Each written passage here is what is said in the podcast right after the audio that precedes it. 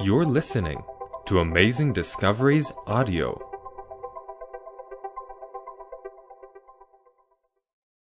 This is The Third Temple with Walter Veith. We're going to talk about the Third Temple. And I think this is a very timely subject because there is a lot of confusion regarding this issue. And I get so many questions regarding the building and the construction of the Third Temple and the whole theology associated with that. And so I thought it timely to talk about this issue in some detail. Let's start off with relationships with the Jewish people. And I want to say right from the beginning that this is not in any way designed or meant to be against the Jews as a people. It is a pure theological question which we want to address this evening. So uh, I believe that salvation is open to all, to every tribe and nation and tongue and people. And it has nothing to do with personal sentiments, purely theological. The Jewish leaders meet Pope Francis and to commemorate the decree repudiating the idea that the Jews killed Jesus. So this is a commemoration of that great decree that the Jews were not responsible for the death of Jesus. Half a century after the Second Vatican Council published its groundbreaking declaration on interfaith relations, Nostra Aetate, among other things, exonerating Jews as a whole for Christ's death, a delegation of Jewish leaders met on Thursday with Pope Francis to mark the event and deliver a response to the landmark document.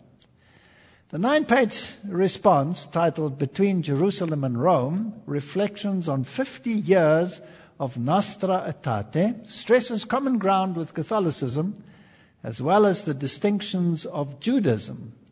It is signed by the Chief Rabbinate of Israel, the Conference of European Rabbis, and the Rabbinical Council of America. So this is quite a high-profile delegation that met the Pope. And it's interesting that the event again took place exactly fifty years after a decree. So you have this idea of a jubilee involved in this visit. And uh, to work according to dates and timetables and set uh, periods like this is a Kabbalistic idea. In his meeting with the rabbis, Francis praised the response particularly for affirmation that religions must use moral behavior and religious education, not war, coercion, or social pressure to influence and inspire. This is most important. May the Eternal One bless and enlighten our cooperation so that together we can accept and carry out better his plans, Francis said before ending his speech with a Shana Tova, greeting for the upcoming Jewish New Year. So you have this interesting interplay between these two religious systems.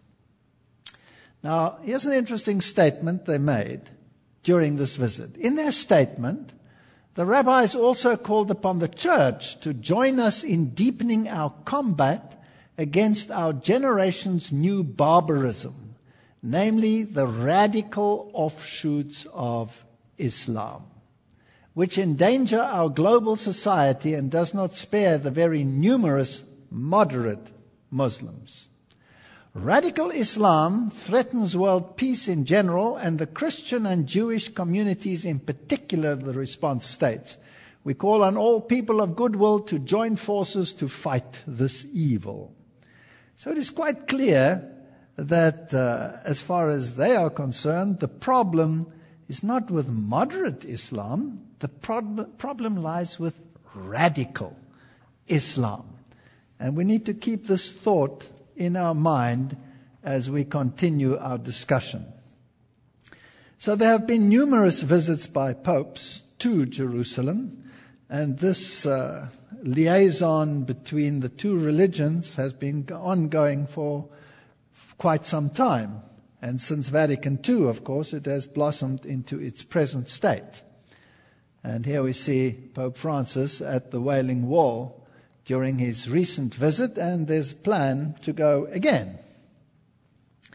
Now, the theology that I want to address tonight is the theology of Israel as a nation, as it is associated with the redemptive plan, the millennium, the coming of Christ, the events surrounding the so-called coming of the Antichrist, and all the theological issues associated with that kind of thinking.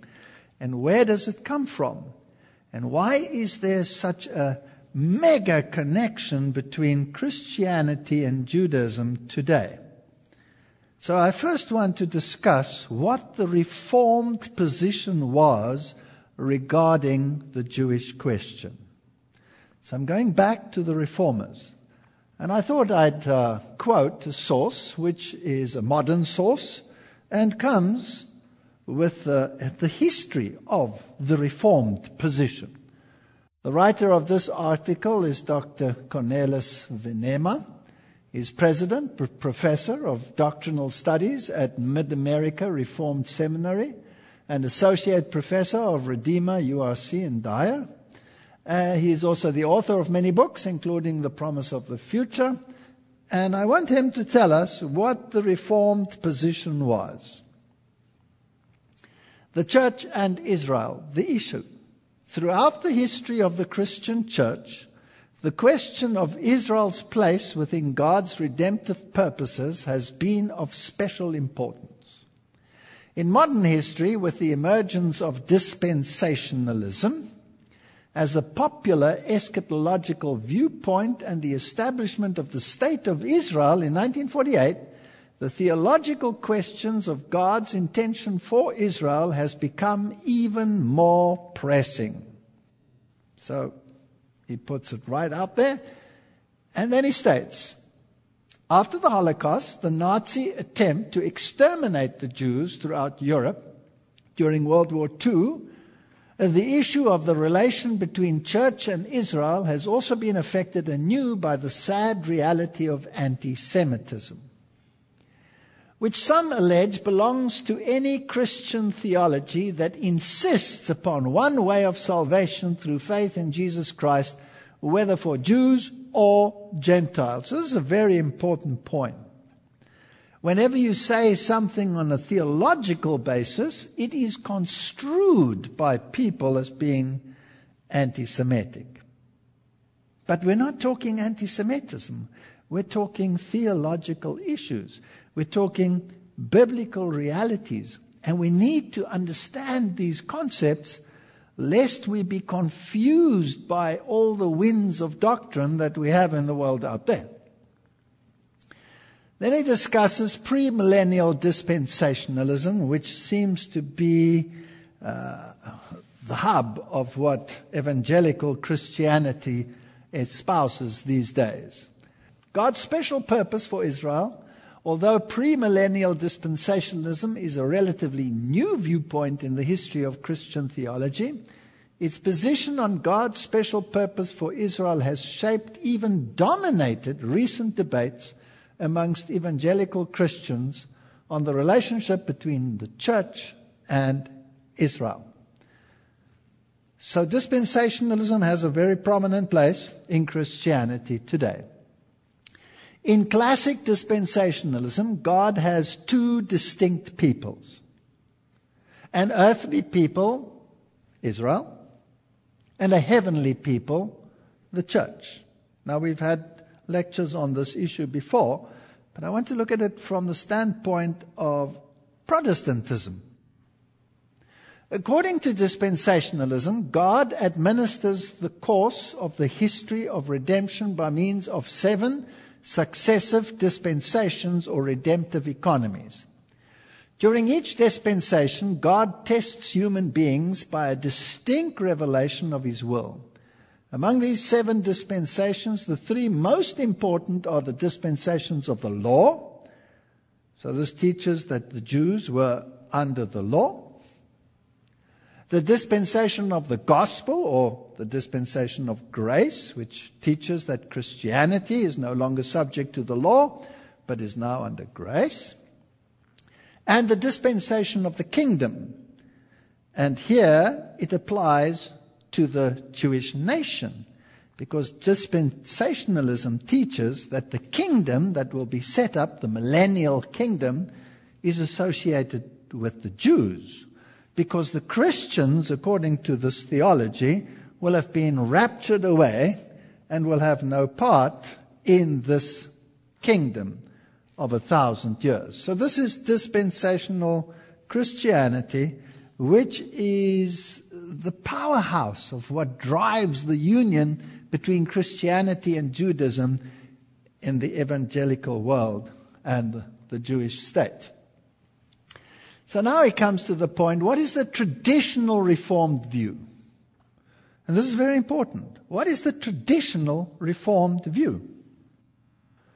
Contrary to dispensationalism's sharp demarcation between God's two peoples, Israel and the Church, historic Reformed theology insists on the unity of God's redemptive program throughout history. So the Reformed position is there's no such thing as a dispensation. God is the same yesterday, today, and forever. The plan of salvation has always been the same.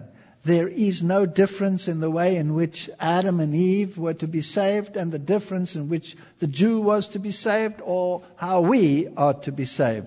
One plan of salvation, saved by the blood of the Lamb. That was the Reformed position. When Adam, the covenant head and representative of the human race, fell into sin, all human beings, as his posterity, became liable to condemnation and death. He quotes Romans. By virtue of Adam's sin and its implications for the entire human race, all people became subject to the curse of the law and heirs of a sinfully corrupt nature. That's the Reformed view. According to traditional Reformed interpretation of Scripture, God initiated the covenant of grace after the fall in order to restore His chosen people to communion and fellowship with Himself. While the covenant of grace is administered diversely throughout the course of history of redemption, it remains one in substance from the time of its formal ratification with Abraham until the coming of Christ and the fullness of time. All right, uh, well... that's the Reformed position. And then he has this statement, extreme replacement theology. The final position on the issue of Israel and the Church that requires comment is what we might term extreme replacement theology. While dispensationalists often insist that the traditional Reformed affirmation of one people of God comprised of Jewish and Gentile believers in Christ, is a reform of replacement theology. The Reformed view does not regard the gospel as replacing the older covenant economy with Israel, but rather fulfilling it. Now, this is a very careful way of stating that uh, there's a fulfillment and not a replacement. But in actual fact, if you are in Christ, then you belong to the Israel of God. So, is there such a thing as ref- extreme replacement theology? So, conclusion. The diversity amongst these various positions on the issue of, issue of Israel and the Church testifies to the importance of this issue. Does God have a separate purpose and redemptive program for Israel and the Church? That's the question. Or does the gospel of Jesus Christ fulfill God's purpose to gather a people from every tribe, tongue, and nation, Jews and Gentiles alike, into one worldwide family? When the Apostle Paul declared in Romans one that the gospel is the power of God unto salvation to everyone who believes, to the Jew first and also to the Gentiles, quoting Romans, He declares that there is one way of salvation for all who believe in Jesus Christ. Yet he simultaneously affirms that this salvation does not displace or supersede God's redemptive purpose for the Jews, but rather fulfills it. Yes, true. But what is the condition according to the scripture? Isn't the condition that they accept Jesus Christ as their personal Savior? So the Reformed position seems to be in juxtaposition to the position that Israel has a prominent place to play in the current events and in the redemptive process. But according to the Reformed position, there's no such thing. You either accept Christ or you don't accept Christ. Here's another view, the Israel of God, quoting Galatians six sixteen by Michael Marlow. And uh, he quotes Galatians, "But far be it from me to boast, save in the cross of our Lord Jesus Christ, through which the world has been crucified unto me, and I unto the world. For neither circumcision is anything, nor uncircumcision, but a new creation. And as many as shall walk by this rule, peace be upon them and mercy upon the Israel of God." And he states, "The proper interpretation and translation of the last phrase in Galatians six sixteen has become a matter of controversy in the past century or so. Formerly, it was not a matter of controversy.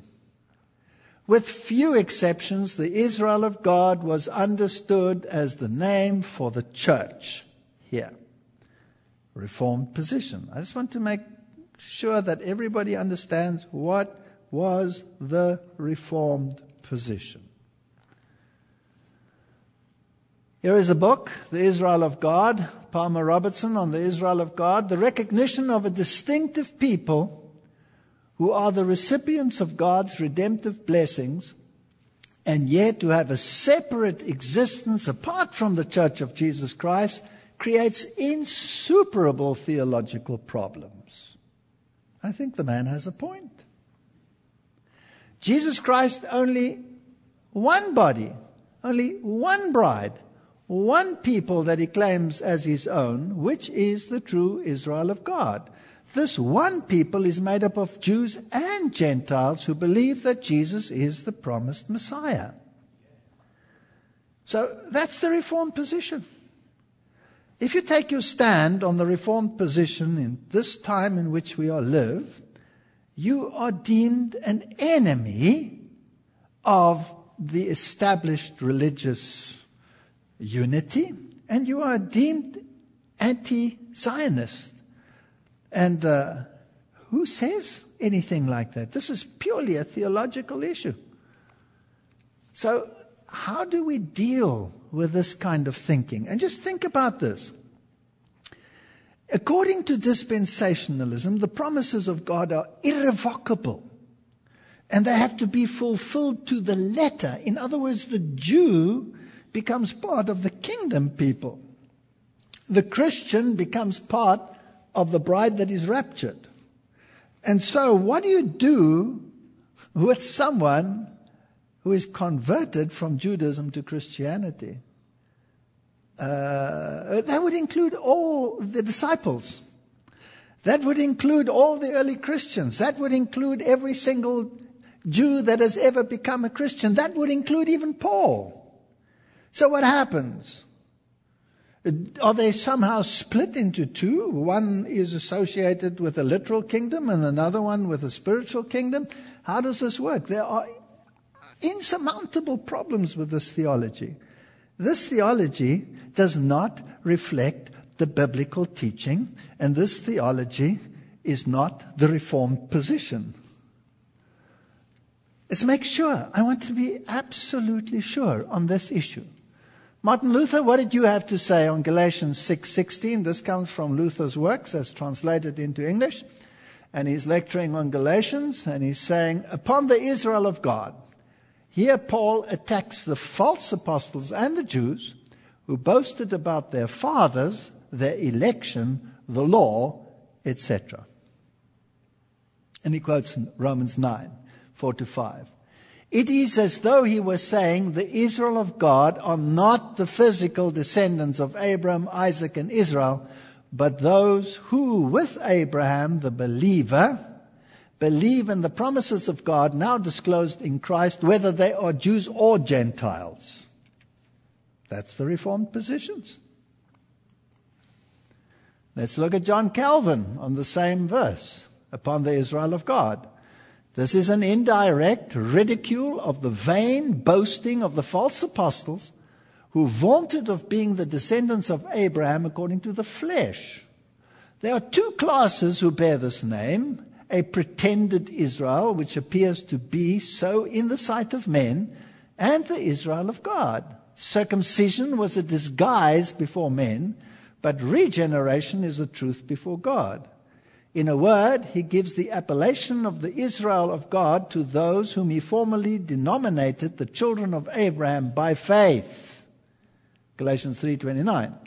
And thus includes all believers, whether Jews or Gentiles, who were united into one church. So whether you were a Lutheran or whether you were a Calvinist, this was the Reformed position. And today, well, you get into trouble if you maintain this position. And uh, I myself have been on that side of uh, this divide. But uh, I want to make it quite clear that I'm not anti-Jewish. I wish every single Jew would believe as I believe. Just as Paul was on one side of the issue and changed to the other side of the issue, so I wish the same could happen today. So just to recap, where does this information or this new theological thinking come from? Well, it comes straight out of the Jesuit environment. Futurism, the idea that a future temple will be erected in a literal Israel, and that there will be a literal kingdom of the Jews down here, and that an antichrist will come and rule for a literal three and a half years within that temple, defiling it, and then the kingdom of Christ will be set up here on earth with the Jews while the church is raptured and gone from the scene. It's not a biblical idea. It's not a Reformed idea. It is a counter-Reformation theology conjured up by the Jesuits to destroy the idea of the Protestants that the Antichrist already reigned and that he reigned in Rome. So it started off with Francisco Ribera, and you can see the dates there, fifteen thirty-seven to fifteen ninety-one is when he lived, and this is the time when the Reformation had spread its doctrines in the world, and this was part of the Counter-Reformation. So he was a Jesuit doctor of theology, born in Spain, who began writing a lengthy commentary in fifteen eighty-five on the book of Revelation, and he published it round about fifteen ninety. So here the day-year concept is thrown out that the Reformers used, and a literal Antichrist who rules for a literal three and a half years is introduced. And then you have Cardinal Bellarmine, who is also a Jesuit, and he has his work. Uh, one of the best-known Jesuit apologists published a work between fifteen eighty-one and fifteen ninety-three, and it's entitled Polemic Lectures Concerning the Disputed Points of the Christian Belief Against the Heretics of This Time, referring, of course, to Protestants, in which he also denied the day-year principle in prophecy and pushed the reign of the Antichrist into the future period of three and a half literal years. So the theology that today seems to be gaining ground in the mainstream is not a biblical theology. It's not a Protestant theology. It's not a Reformed theology. It's a Jesuit theology. It's a counter-Reformation theology, and we need to understand that, because this Reformation that is to take place, this counter-Reformation, is actually designed to dethrone Protestantism and to dethrone the centrality of Jesus Christ. Martin Luther is the one who said, "We must think of no other God than Christ. That God which speaks not out of Christ's mouth is not God." God in the Old Testament bound himself to the throne of grace. There was the place where he would hear, so long as the policy and government of Moses stood and flourished. In like manner, he will still hear no man or human creature, but only through Christ. As the number of the Jews ran to and fro, burning incense and offering here and there, and seeking God in various places, not regarding the tabernacle, so it goes now. We seek God everywhere, but not seeking Him in Christ, we find Him nowhere. So if a religious system denies Jesus Christ as Messiah, or denies Jesus Christ as God, then, according to the Reformed position, they have written themselves outside of that avenue of approach which God has laid down in the Bible, because no one comes to the Father except by Christ. That's what the Bible teaches. So it is a theological issue. Please don't misunderstand. It's not an anti-organization uh, or anti-nation situation. It is a theological issue. You're either in Christ or you're not in Christ. Now I'm going to quote a rather controversial Adventist position, which is absolutely in harmony with what the Reformers believed. But today it would probably cons- be considered quite harsh. The blood of Christ and of the disciples whom they had put to death was upon them in terrible judgment were they visited, referring to the destruction of Jerusalem and all of those issues. Now remember that the papacy has exonerated the Jews as a whole from this whole situation revolving Jesus Christ, involving Jesus Christ. But here it says the opposite. The curse of God followed them, and they were a byword and a derision to the heathens and to the Christians. They were shunned, degraded, detested, as though the brand of Cain was upon them. Yet I saw that God marvelously preserved this people and had scattered them over the world, that they might be looked upon as especially visited by a curse from God. This sounds very harsh. I saw that God had forsaken the Jews as a nation. Yet there was a portion of them who would be enabled to tear away the veil from their hearts. Some will yet see that prophecy has been fulfilled concerning them, and they will receive Jesus as the Savior of the world, and see the great sin of their nation in rejecting Jesus and crucifying Him. Individuals amongst the Jews will be converted, but as a nation, they are forever forsaken of God. Well, that won't sit very well with the modern establishment. As a nation, as a separate entity in the redemptive plan, they will no longer play a part, according to the source and according to the Reformed position. So this is a Reformed position. Second Corinthians eleven two says, "For I am jealous over you with a godly jealousy, for I have espoused you to one husband, that I may present you as a chaste virgin to Christ." One husband. "And we declare unto you glad tidings," we read in Acts thirteen from verse thirty-two, "how that the promise which was made unto the fathers, God has fulfilled the same unto us their children, in that He has raised up Jesus again, as it is also written in the second psalm, 'Thou art my son, this day I have begotten thee.'" The issue is Jesus Christ. The issue is the centrality of Jesus Christ. Attached to it, you have all of these ball and chain theological issues where you try and get around the stone of stumbling. And we have to face it squarely. Is this a biblical issue? Where are we heading in the course of history? What was the purpose of Israel? What was their role? Let's ask the Bible. Isaiah forty-nine verse six. And he said, "It is a light thing that thou shouldst be my servant to raise up the tribes of Jacob and to restore the preserved of Israel. I will also give thee for a light to the Gentiles, that thou mayest be my salvation unto the ends of the earth." They had to show the plan of salvation. It was in type, encapsulated in their sanctuary service. They had to point to the Lamb that takes away the sins of the world. They had to slaughter the Lamb.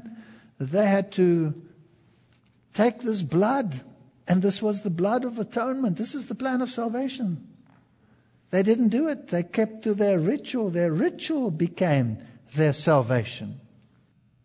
John three eighteen, "He that believeth on him is not condemned, but he that believeth not is condemned already, because he has not believed in the name of the only begotten Son of God." It's as simple as that. The issue is not whether someone is anti-Semitic or pro-Semitic. The issue is, what is the centrality of Jesus in all of this? What is the centrality of Jesus? Galatians four twenty-eight. "Now we, brethren, as Isaac was, are the children of promise." That's pretty clear. "For in Christ Jesus neither circumcision availeth anything, nor uncircumcision, but a new creature. And as many as walk according to this rule, peace be upon them, and mercy upon the Israel of God." So the Reformed position is so scriptural. You're either in Christ or you are not in Christ.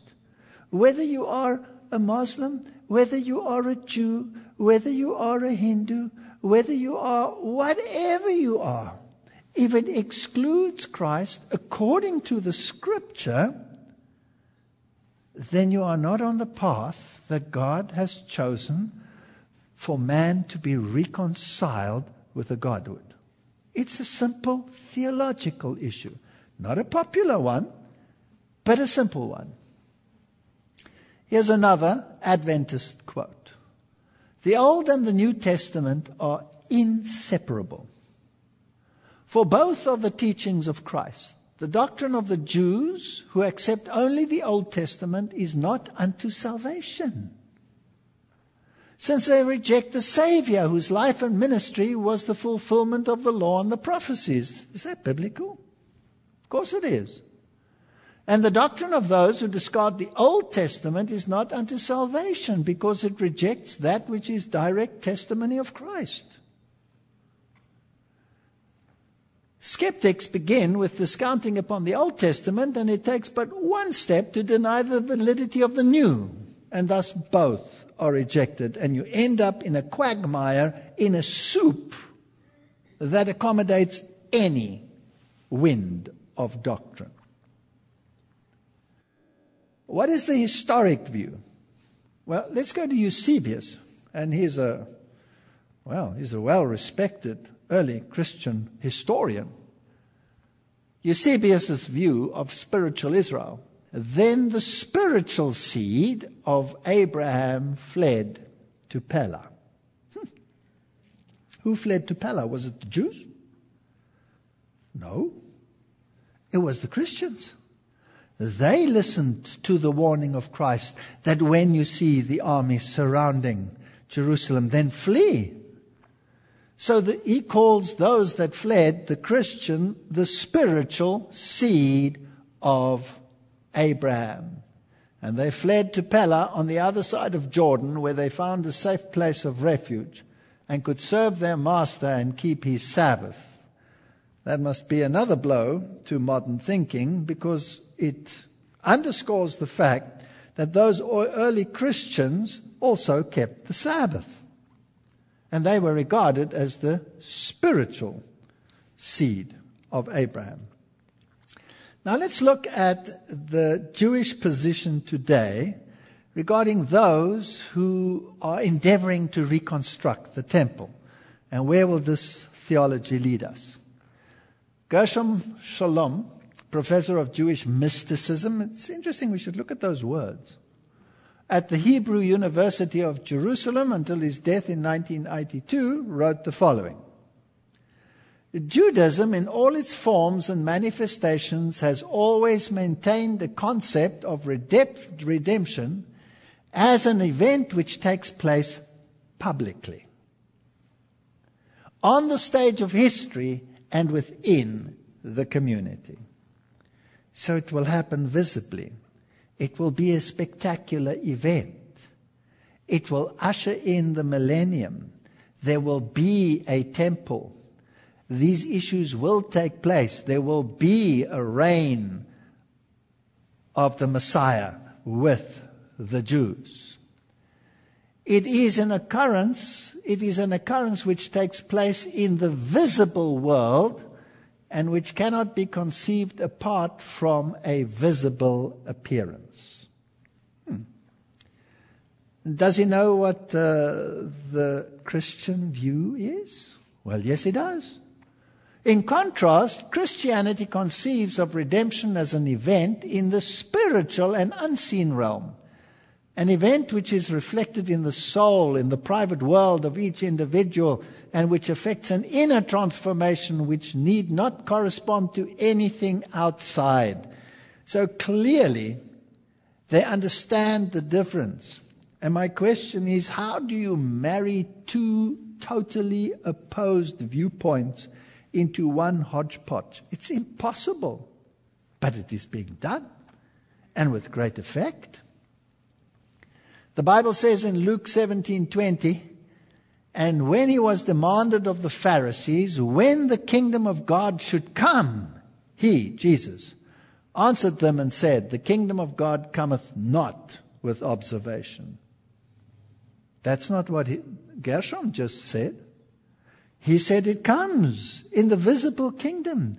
You can switch your news channel on and watch it happening. The Bible says no. The kingdom of God doesn't grow like that. The kingdom of God is something that happens inside here, where you are redeemed, not from a physically uh, or a physical environment that is hostile to you. You are redeemed from an internal environment that is hostile to you, and that environment is called the sinful nature. And Christ redeems you from sin. So here we have two viewpoints, irreconcilable viewpoints, which today are married into one. How far are they along? Before his death, already, the Temple Mount faithful have the cornerstone ready for the temple. In addition, the Temple Institute has all the furniture and the priestly garments prepared. And he says, the preeminent organization in Israel working for the building of the temple, this Temple Institute, uh, opined on the record saying that a Netanyahu government would be good news. This was before nineteen eighty that he said that. For the prospect of the rebuilding of the temple.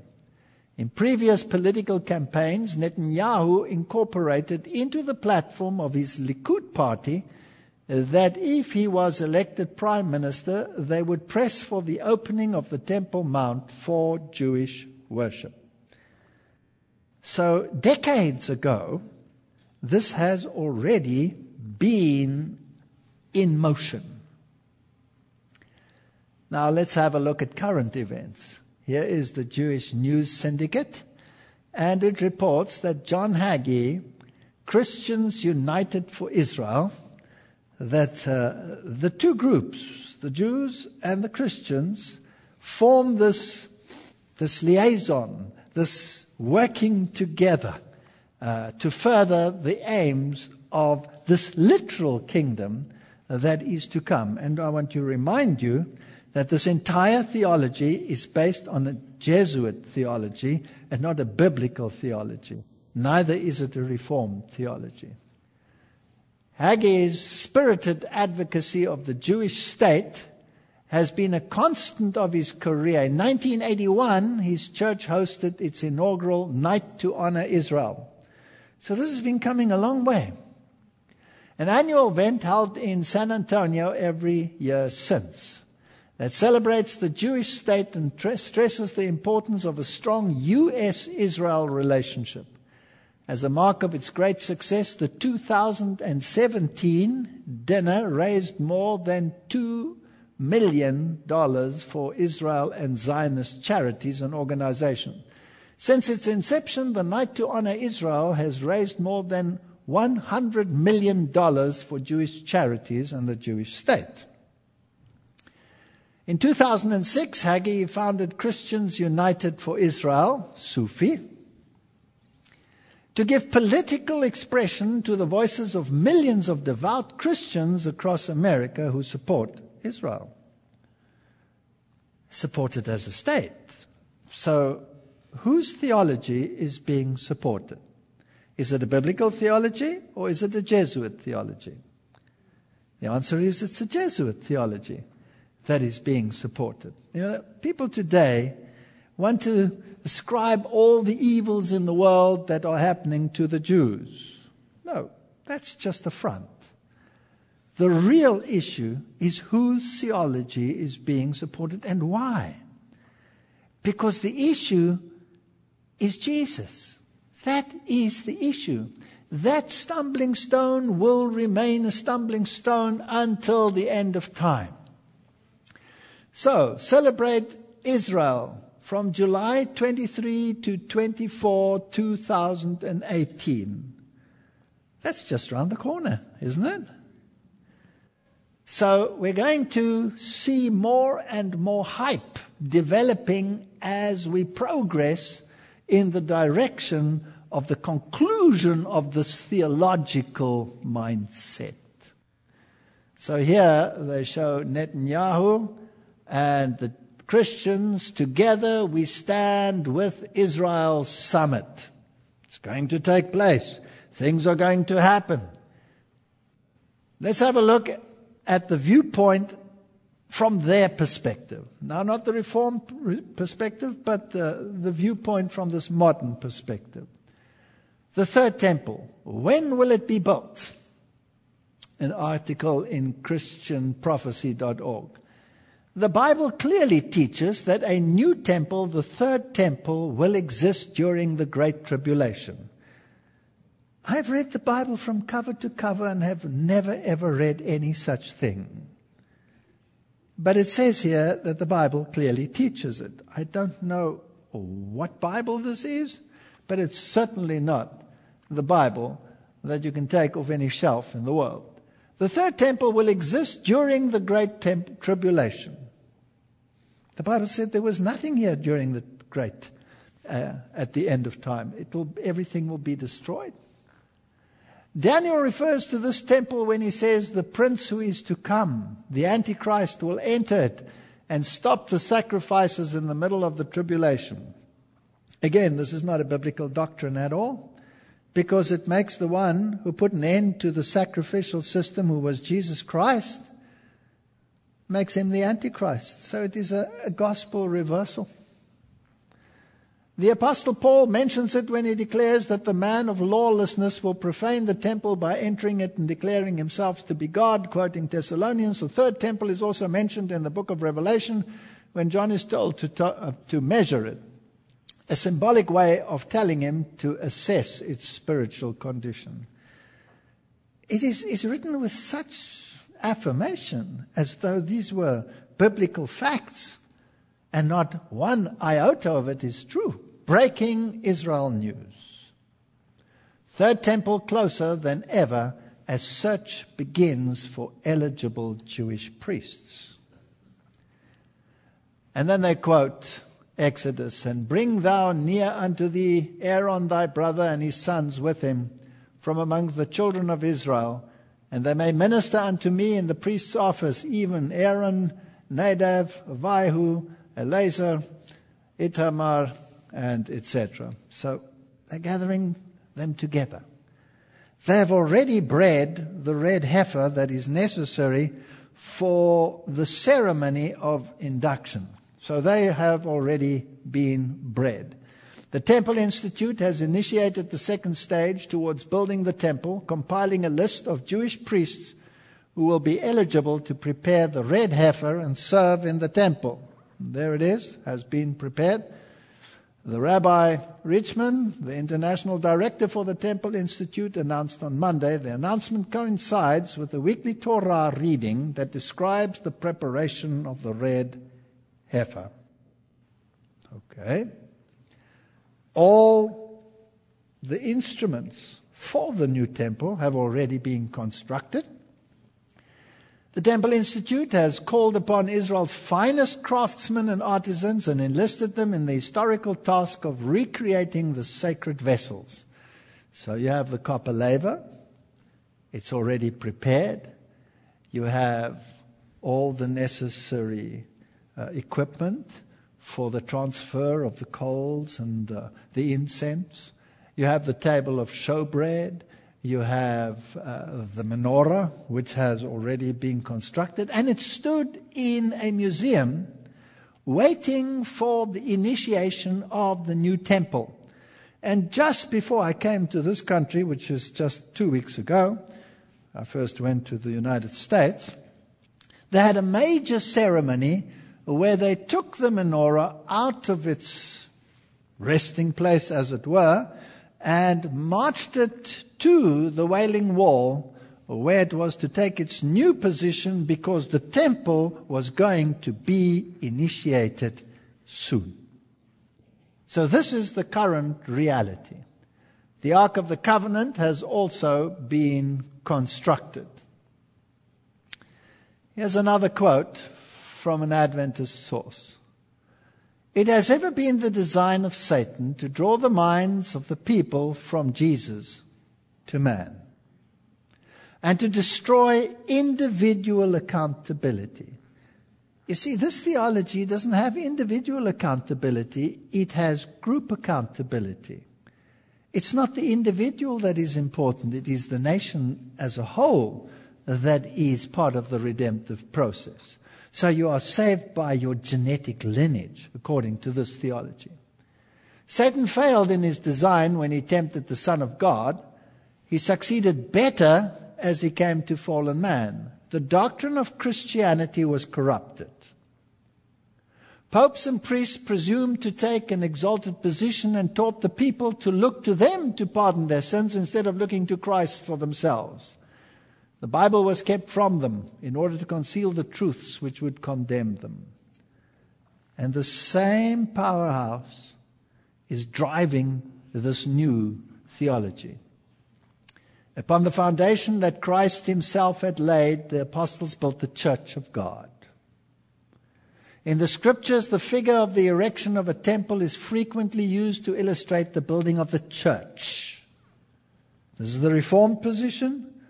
This is the official Advent position. Zechariah refers to Christ as the branch that should build the temple of the Lord. He speaks of the Gentiles as helping in the work. They that are far off shall come and build in the temple of the Lord. And Isaiah declares, the sons of strangers shall build up thy walls. Writing of the building of his temple, Peter says, to whom coming as unto a living stone, disallowed even unto men, of men, but chosen of God and precious, ye also as lively stones are built up to a spiritual house, a holy priesthood, to offer up spiritual sacrifices acceptable to God by Jesus Christ. So clearly, salvation is an individual decision, not taking place on the visible stage of history for a particular nation at this time. And it's amazing. Not only the Jews lay claim to this, other nations lay claim to it as well, as though they were inheritors of the Jewish genetic profile. It doesn't exist. There is no such theology. The temple that is to be built is a spiritual temple, consisting of living stones, people that have been redeemed in Christ, being built into the temple. In the quarry of the Jewish and the Gentile world, the apostles labored, bringing out stones to lay upon the foundation. In his letter to the believers of Ephesians, Paul said, "Now therefore ye are no more strangers and foreigners, but fellow citizens with the saints," talking to the Gentiles, "and of the household of God, and are built upon the foundation of the apostles and the prophets, Jesus Christ himself being the chief cornerstone." There is no physical temple involved here. "In whom all the building fitly framed together groweth into a holy temple in the Lord, in whom ye also are builded together for a habitation of God through the Spirit." The scriptures are incredibly clear on this issue. It boggles the mind how you can pervert it to fit the modern mindset. To the Corinthians he wrote, "According to the grace of God, which is given unto me as a wise master builder, I have laid the foundation, and another buildeth thereon." Was Paul building a physical building? Of course not. "But let every man take heed how he buildeth thereupon. For other foundation can no man lay than that is laid, which is Jesus Christ. Now if any man build upon this foundation, gold, silver, precious stones, wood, hay, stubble, every man's work shall be made manifest. For the day shall declare it, because it shall be revealed by fire, and the fire shall try every man's work of what sort it is." So we must be careful what we build with and how we build this temple. To the Corinthians he wrote, "According to the grace of God, which is given unto me as a wise builder, I have laid the foundation." So this is the one. Jesus Christ is the foundation. The work of Christ as man's intercessor is presented in Zechariah. "He shall build the temple of the Lord." Referring to whom? Referring to the Messiah, Jesus Christ. "And he shall bear the glory, and shall sit and rule upon his father's throne. And he shall be priest upon his throne, and the council of peace shall between them both. He shall build the temple of the Lord. By his sacrifice and mediation, Christ is the foundation and builder of the church of God." Reformed position. "The chief cornerstone, in whom all the building fitly framed together groweth into a holy temple in the Lord," quoting Ephesians two, twenty, twenty-one. "He shall bear the glory. The song of the ransomed one will be, unto him that loved us and washed us from our sins and his blood. To him be glory and dominion forever and ever." The issue is Jesus. That is the central point. Will Trump hasten the arrival of the Messiah? This is Newsweek speaking. Jews and evangelicals think so. My brothers out there, my evangelical friends, I would like to challenge you to go back to the Bible, to study the Reformed position, and to take your stand either on the Bible or run along with this theology that comes out of a counter-Reformation mindset, which destroys the entire plan of salvation. Because can two walk together lest they agree? Can you believe in Christ as your Savior and be united, religiously speaking, theologically speaking, with those who deny Him? It's impossible. And when you look at the Messianic Jews, they also have a national deliverer that will come and deliver him. It's not the Jesus that the Bible talks about, that builds a spiritual house of those that have been cleansed by the blood of the Lamb. It's the same theology as the Jews have, who deny the divinity of Christ and the role of Jesus Christ. The Messianic Jews who accept Jesus don't accept the Jesus of the Bible. They have the Bible, the, the Jesus that will be their national deliverer and set up their kingdom. So, while Israel held the moment as historic, when they set up the consulate in Jerusalem, Muslim and European allies have explicitly denounced the move. And, of course, interesting, Trump's announcement of moving the U S embassy to Jerusalem is a change from seventy years of U S policy. Now, the numbers fifty and the number seventy play very important roles in Kabbalistic thinking. So whenever these great events take place, they always take place at specific times, specific dates. The Bible has no such thing. Jesus Christ the same yesterday, today, and tomorrow. Today, if you hear his voice, do not harden your hearts. Not on the seventieth anniversary or on the fiftieth, you can give your heart to Christ. No, no, no. It's a today issue. But they always work in these Kabbalistic ways. So riots break out. In the wake of President Donald Trump's controversial decision to recognize Jerusalem as the capital of Israel, some Jewish activists argued that the U S president was being guided by God to restore Jewish control over sacred sites. And in fact, the Jerusalem Post says, in broad new doctrine, Trump asserts Israel is not the cause of regional problems. Okay, then who is the cause? Well, as we saw in the beginning, when that Jewish delegation came to the Pope, they weren't against moderate Islam. They were against the jihadists. They were against the extreme view of Islam. So here's an interesting point. So the Jews are not to blame for the problem. Can we find perhaps some Muslim groups who feel the same way? Trump notes that instead of being a primary irritant in the region, Israel has proven itself an asset to moderate Arab governments seeking prosperity and reform.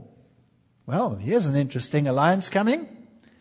Activists lobbying for the construction of the Jewish temple said Trump was playing a similar role to the Persian Emperor Cyrus the Great, who allowed the Jews to return to Israel from exile. Jews also praised Cyrus for helping them build a second Jewish temple in the same place where the first had been destroyed. So just like Pope Francis, you have this connection with the United States. There have been amazing advances towards bringing the temple this year. It was clear that Trump was part of that process, guided by Hashem, God, said Asaf Rad, official spokesman for the United Temple Movement on Association lobbying for the Third Temple's construction. Advocates for the Third Temple were supportive of Trump even before he recognized Jerusalem as Israel's capital on Wednesday. Evangelical Christians who are staunch supporters of Trump believed that a Third Temple would be built before the end times, and that would usher in the second coming of Jesus Christ. Jewish tradition also holds that the Third Temple will be built during the time of the Messiah. So you have this hodgepodge of ideologies. So is Donald Trump a modern-day Cyrus? Is there going to be a Third Temple? Ever since Donald Trump began to surge as a candidate last year, Christians have been pointing to the book of Isaiah and comparing Trump with the ancient Persian king Cyrus. Some have even claimed that God has revealed to them that he will use Trump for the good of America, just as he used Cyrus for the good of the Jewish people, even though Cyrus was a pagan king. Breaking Israel News. Biblical numerology and Torah codes reveal messianic Trump-Cyrus connection. You know, I find these things fascinating when I read them. So, are we talking Bible here? No. We are talking numerology, and we are talking Torah codes. In other words, hidden knowledge. Connections between the U S president and Persian King Cyrus, recently strengthened by President Donald Trump's landmark speech acknowledging Jerusalem as the eternal capital of Israel, have deep roots in Bible codes and biblical numerology which link both men to the coming of the Messiah. So this is Kabbalah, this is Kabbalistic thinking, this is not biblical thinking. The Bible says that every word proceeds out of the mouth of God. You read what it says, and what it says is what it means. Simple. Not where do I find hidden codes.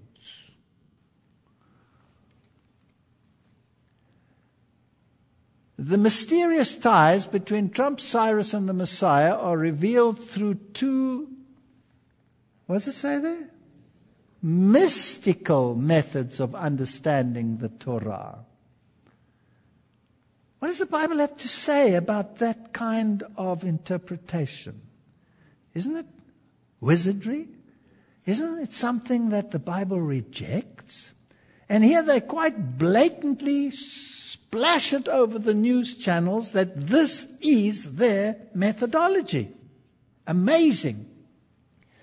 So it's two mystical methods of understanding the Torah. Hebrew numerology, known as gematria, gives Hebrew letters and words numerical values which uncover hidden meanings, while Bible codes search the Torah for secret patterns and connections.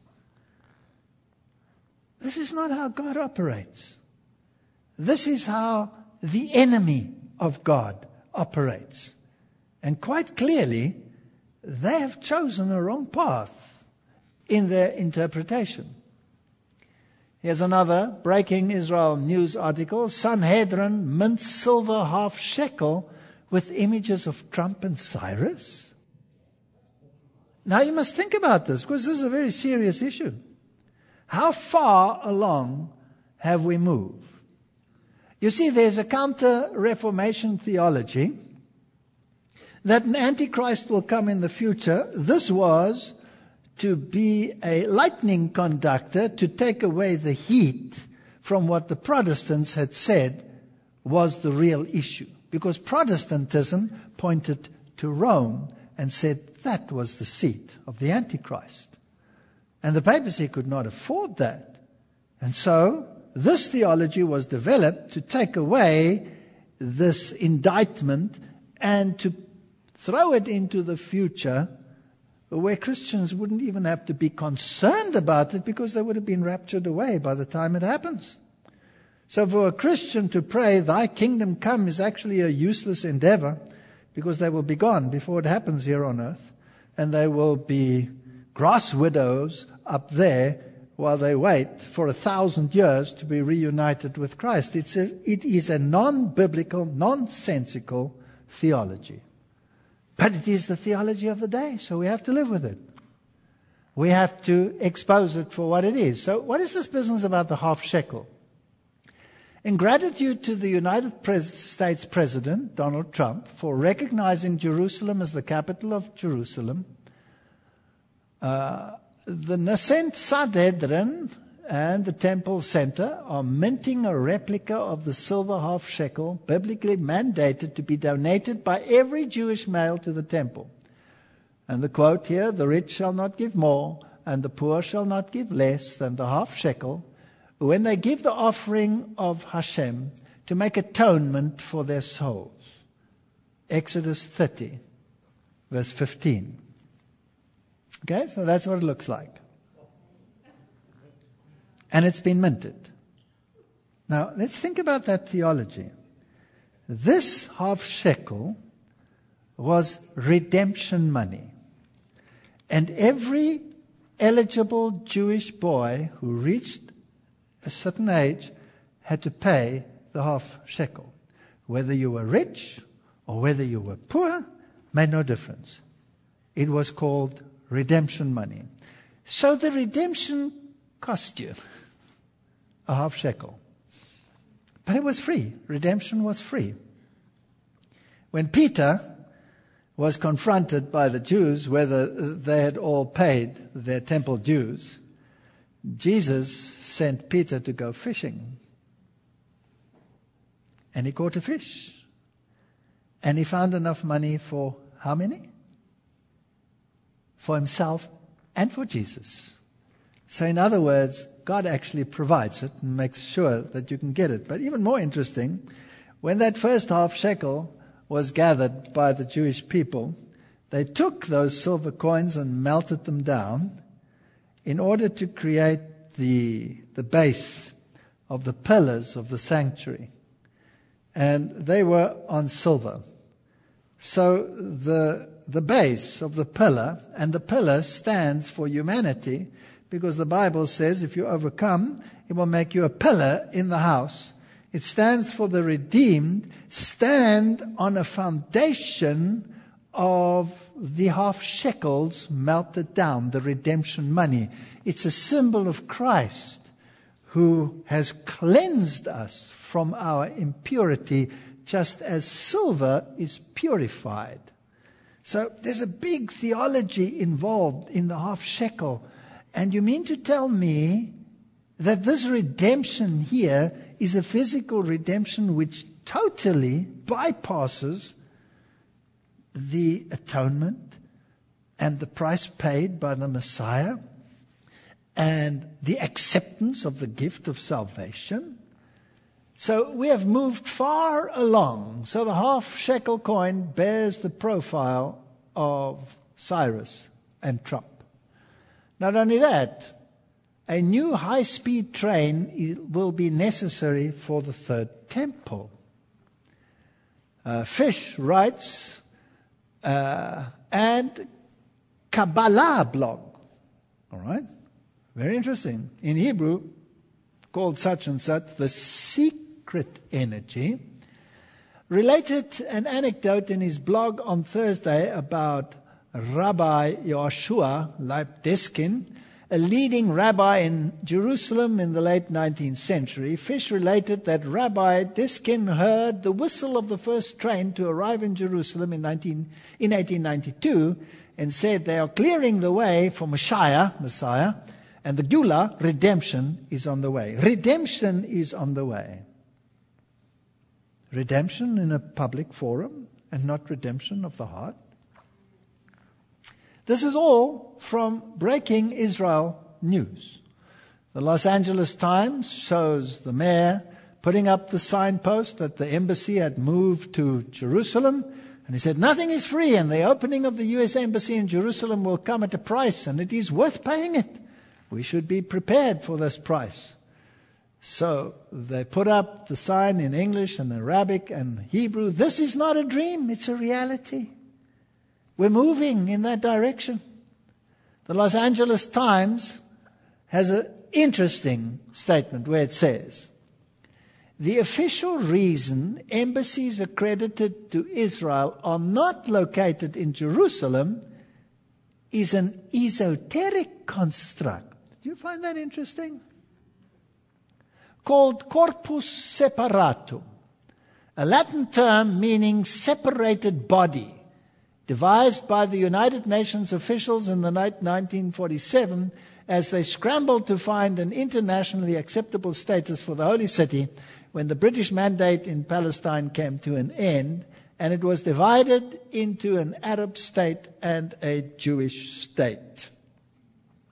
It's fascinating that they wait exactly those seventy years for that cycle to then implement what the counterfeit theology regarding the Antichrist and redemption is all about.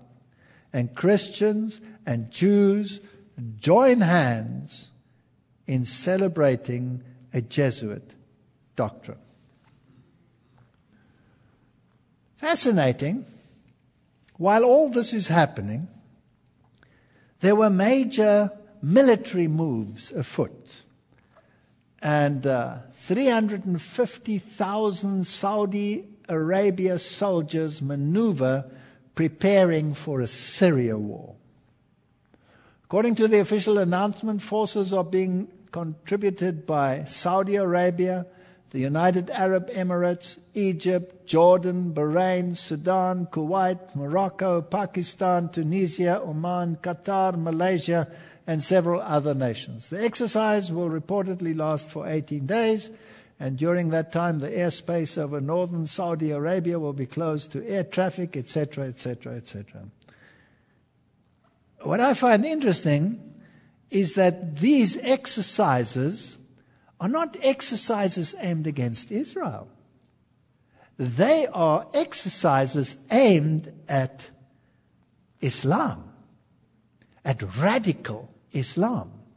So is there perhaps a move to lighten the problem over there? Well, here's an interesting webpage. It's gods holy mountain dot org. And here is a fascinating constructed painting which shows the Dome of the Rock on the one side and the newly constructed temple on the other side. And it's interesting to read what this painting is all about. You have people coming in through the Golden Gate, which is here open, and they're moving to the Temple Mount, and you have these people here in the middle. You have a stream of Muslims on that side, and you have a streams of Jews on this side, and you have Messianic Jews, and you have the whole mixture together. Jews equate Imam Mahdi with Messiah, a place of worship for all people, Muslims and Jews, in discussion to build the temple next to the Dome of the Rock. The following is a picture on this website, so let's have a look at it.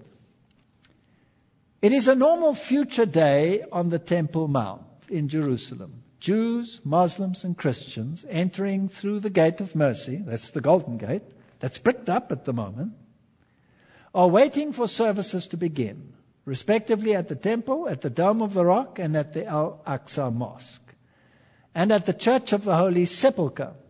Friends of all three religions and from around the world greet each other, and some gather around an informal group of musicians, there they are in the middle, uh, from the three faiths who are playing together. The Temple Mount has shed the remnants of destruction and conflict left by the Roman Empire, and is once again is a joyous place in which all worship in their respective holy buildings, but bearing witness to the same one God, creator of all.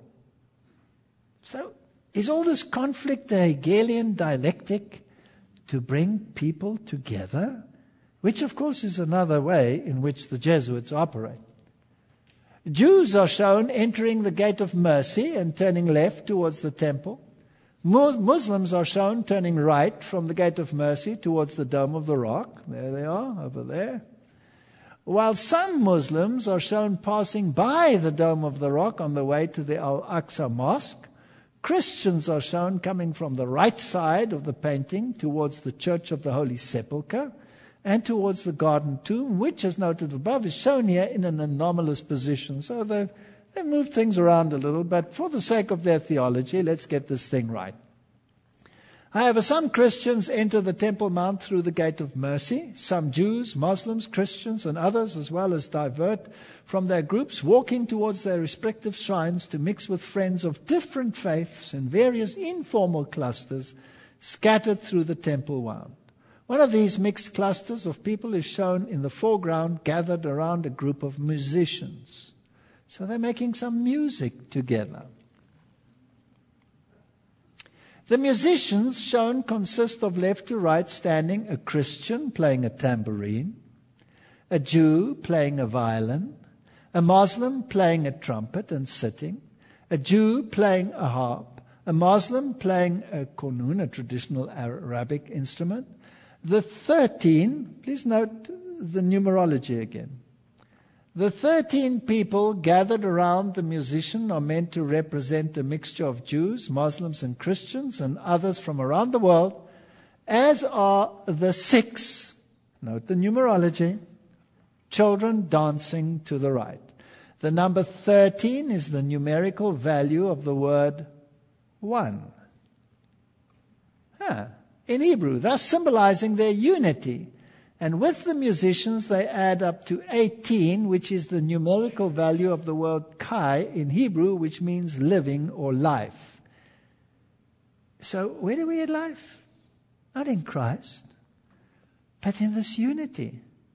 Around what? Interesting. Among the buildings shown in the skyline of Jerusalem in anomalous locations, in other words, not where they should be, you have the Supreme Court of Israel, the Hebrew University, the Mount Scopus, the Building of Technology, et cetera, et cetera. Well, is that a realistic thought? Well, if you ask the papacy, then it certainly is. Because after all, the Pope calls for all religions to unite, and he wants them all worshipping the same God, one that excludes the Jesus Christ of the Bible and the redemptive process. So, twelve times Pope Francis has openly promoted a one-world religion or a new world order. This comes from Charisma News. It shows how confused these poor people are. On the one hand, they are celebrating the unity between the Jewish religion and, and Christianity and the further, furthering of the state of Israel in a redemptive uh, fashion. And on the other hand, they're wondering, why is he asking for a one-world religion and a new world order? And the question that many have, is Donald Trump going to be the savior from this uh, one-world unity, or is he really part of it? It appears to some in the Hegelian dialectic that he might be against that sort of idea. But when I look at the way in which his family visited the papacy, then I'm afraid that uh, there is no difference in terms of allegiance to the papacy between him or any other previous president of the United States. This system is so well entrenched, and this plan, this counter-Bible, counter-Reformation plan is so well established that nothing is allowed to stand in its way. And it's important to note that if the coming of Christ is to take place, literally, in the near future, then the counterfeit must happen before that. No point bringing in the counterfeit after the real event. It's too late. So are we seeing the counterfeit being put in place? Does this tell us where we are standing in the stream of time? Interreligious Studies, A New Vision for God's Holy Mountain by Or Margalit. So he's saying, you know, we should not be so diverse. We should have this unity. What is all this fighting about? What is all this haggling about? We must get to a point. The very process of raising a new structure on what is regarded as a holy site undermines the sanctity and peace of the area during the time of building, not to mention the socio-political uproar. We're going to have problems. Isn't it a form of idolatry, he asks, when we take the place as so important? On the other hand, you have Focus on Jerusalem, and they're talking about the Mount of Olives on the east side and the Old City and the Golden Eastern Gate. The Bible indicates that Jesus passed through this gate many times while he was in Jerusalem. Jewish religious tradition teaches that the coming Messiah will enter Jerusalem through this gate. And the Muslim tradition teaches exactly the same thing. So outside this gate you have all the graves of the prominent Muslims over time, who believe that when the Messiah comes, the Imam Mahdi, he will open that gate and they will be resurrected and be the first to go in with him. So both religions teach the same thing. To prevent this, the Muslims sealed the gate during the rule of Sulaiman. Visitors to the Mount of Olives stand on holy ground. Nearly two thousand years ago, Jesus Christ stood on his, this hillside, overlooking the Old City, making prophecies that would change the world. According to the Jewish tradition, the Messiah will come through the Golden Gate or the Gate of Mercy of the Old City and bring about the resurrection of the dead and the cemetery on the mount. And as I said, exactly the same is believed by the Muslims. Well, there is the Golden Gate, bricked up during the time of Solomon, and these bricks will apparently miraculously fall away, and the Messiah will enter. Whether you're a Jew or whether a Muslim, it doesn't really matter, it seems. And they quote Ezekiel, and it says in uh, chapter forty-four, verses one to three, "Then he brought me back the way of the gate of the outward sanctuary, which overlooketh towards the east, and it was shut. Then said the Lord unto me, This gate shall be shut, it shall not be opened, and no man shall enter in by it, because the Lord, the God of Israel, has entered in by it. Therefore it shall be shut. It is for the prince, the prince. Now they are applying this to a physical temple and a physical temple mount, whereas the Bible speaks about the spiritual temple and a coming of Christ from the east, not to enter into some physical temple. Here we have an article in Israel Today of a Muslim looking forward to the third temple. So you have this interesting new development that they're going to perhaps have a temple side by side. What does he say? He's a prominent Muslim leader from Turkey, and he welcomed the delegation of rabbis and politicians from Israel for dinner. And uh, who was there? Rabbi Dov Lippman, top officer from the World Zionist Organization, was amongst those attending the dinner, along with many Muslims, Jews, and Christian representatives. And uh, Lippman noted that he was very pleased with the friendship and goodwill blessings he received in Turkey. And the previous negative image about Turkey in his mind has completely changed. Why? Solomon's temple will be built in an atmosphere of global peace and tranquility are at hand, Rabbi Ben Abramson, who is a historian and consultant of the Sanhedrin regarding issues related to Islam, emphasized that the rebuilding of the temple is a very good development for all mankind. Jews and Christians share many common values, and the current opposition was a ploy of Satan. He said, people of reason who are full of love should come together and encourage peace and love. Full of love. People full of love. Pope Francis issues blueprint for geopolitical stability.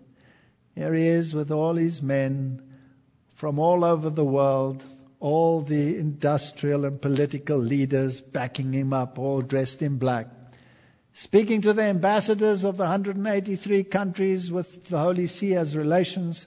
The Pope made an indirect criticism of Trump's policy on Jerusalem, which the president recently decided would be recognized as the capital of Israel. This move ran roughshod over the United Nations resolutions on the matter, and Francis stresses that the city is sacred to Christians, Jews, and Muslims. So they're using an interesting dialectic. Actually, what he's saying, I don't have a problem with the building as long as it incorporates Jews, Muslims, and Christians in an alliance which excludes Jesus Christ, of course. So the Sanhedrin appoints a high priest in preparation for the third temple. We're moving very rapidly. Breaking Israel News. Rabbi Kahane was reluctant to discuss the Sanhedrin's decision. This may not be a, the time to choose Kohen Gadol. There are no sacrifices required, he said to Breaking Israel News. However, he added, that could change overnight. In any case, it is clear that we need to be prepared, to prepare the priests to have everything ready. When asked how long it would take to begin sacrifices if it suddenly became permissible, he considered carefully before answering. If the government decided to permit it, it would only take a few weeks to make preparations, even to do the Yom Kippur service. I think we are very close to the point where the counterfeit will be set up in order to deceive Christianity by keeping its focus on Israel, rather than the issues revolving redemption and the issue of the centrality of Jesus Christ in the plan of salvation. In Luke thirteen thirty-five, Jesus said, Behold, your house is left unto you desolate. And verily I say unto you, you shall not see me until the time come when you shall say, Blessed is he that cometh in the name of the Lord. According to the scripture, it will remain desolate until he comes.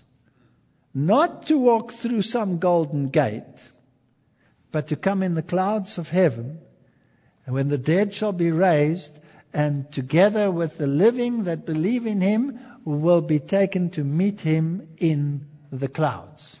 Matthew twenty-four verse two, and Jesus said unto them, See ye not all these things? Verily I say unto you, there shall not be left here one stone upon another that shall not be thrown down. Is there any hint of a rebuilding of a temple there? Absolutely not. The system has come to an end. That's what he said. Not one stone upon the other.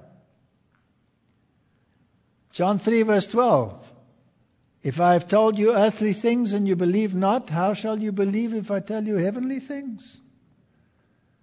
They are looking at earthly things. The true gospel deals with heavenly things. It deals with a personal relationship with Jesus Christ. This theology in the world out there is a false theology that is duping millions into looking for something that will never be permitted. Here's another Adventist quote. It comes from early writings. And I was pointed to some who are in the great error of believing that it is their duty to go to Old Jerusalem and think that they have a work to do there before the Lord comes. No, no, no. You don't have to go to Jerusalem to find your salvation. You can find your salvation in your closet as you develop a relationship with Jesus Christ and where you allow Him to change you. You don't have to be associated with Jerusalem. That's not the Reformed position, and that's not the biblical position.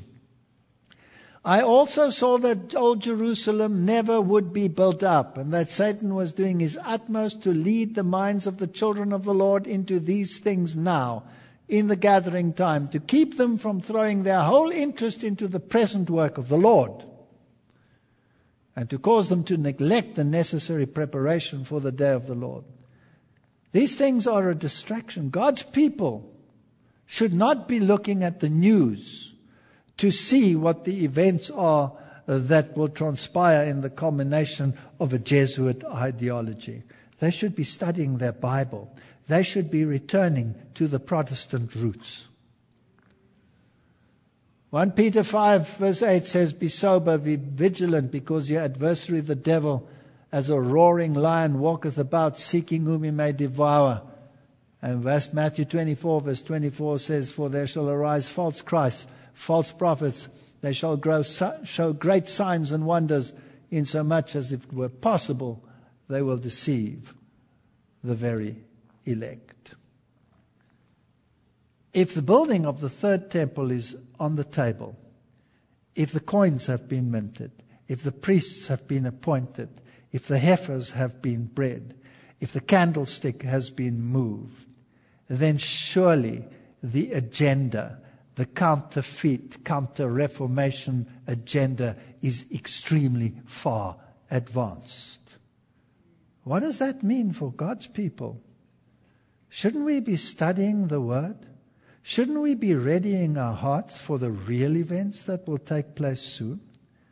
And should we be allowed to be duped, to take our focus off what the Reformers said the problem was? And how does Rome and its counter-reformation negate the gospel of Jesus Christ? We will have to look at that in future lectures, which will be part of the series.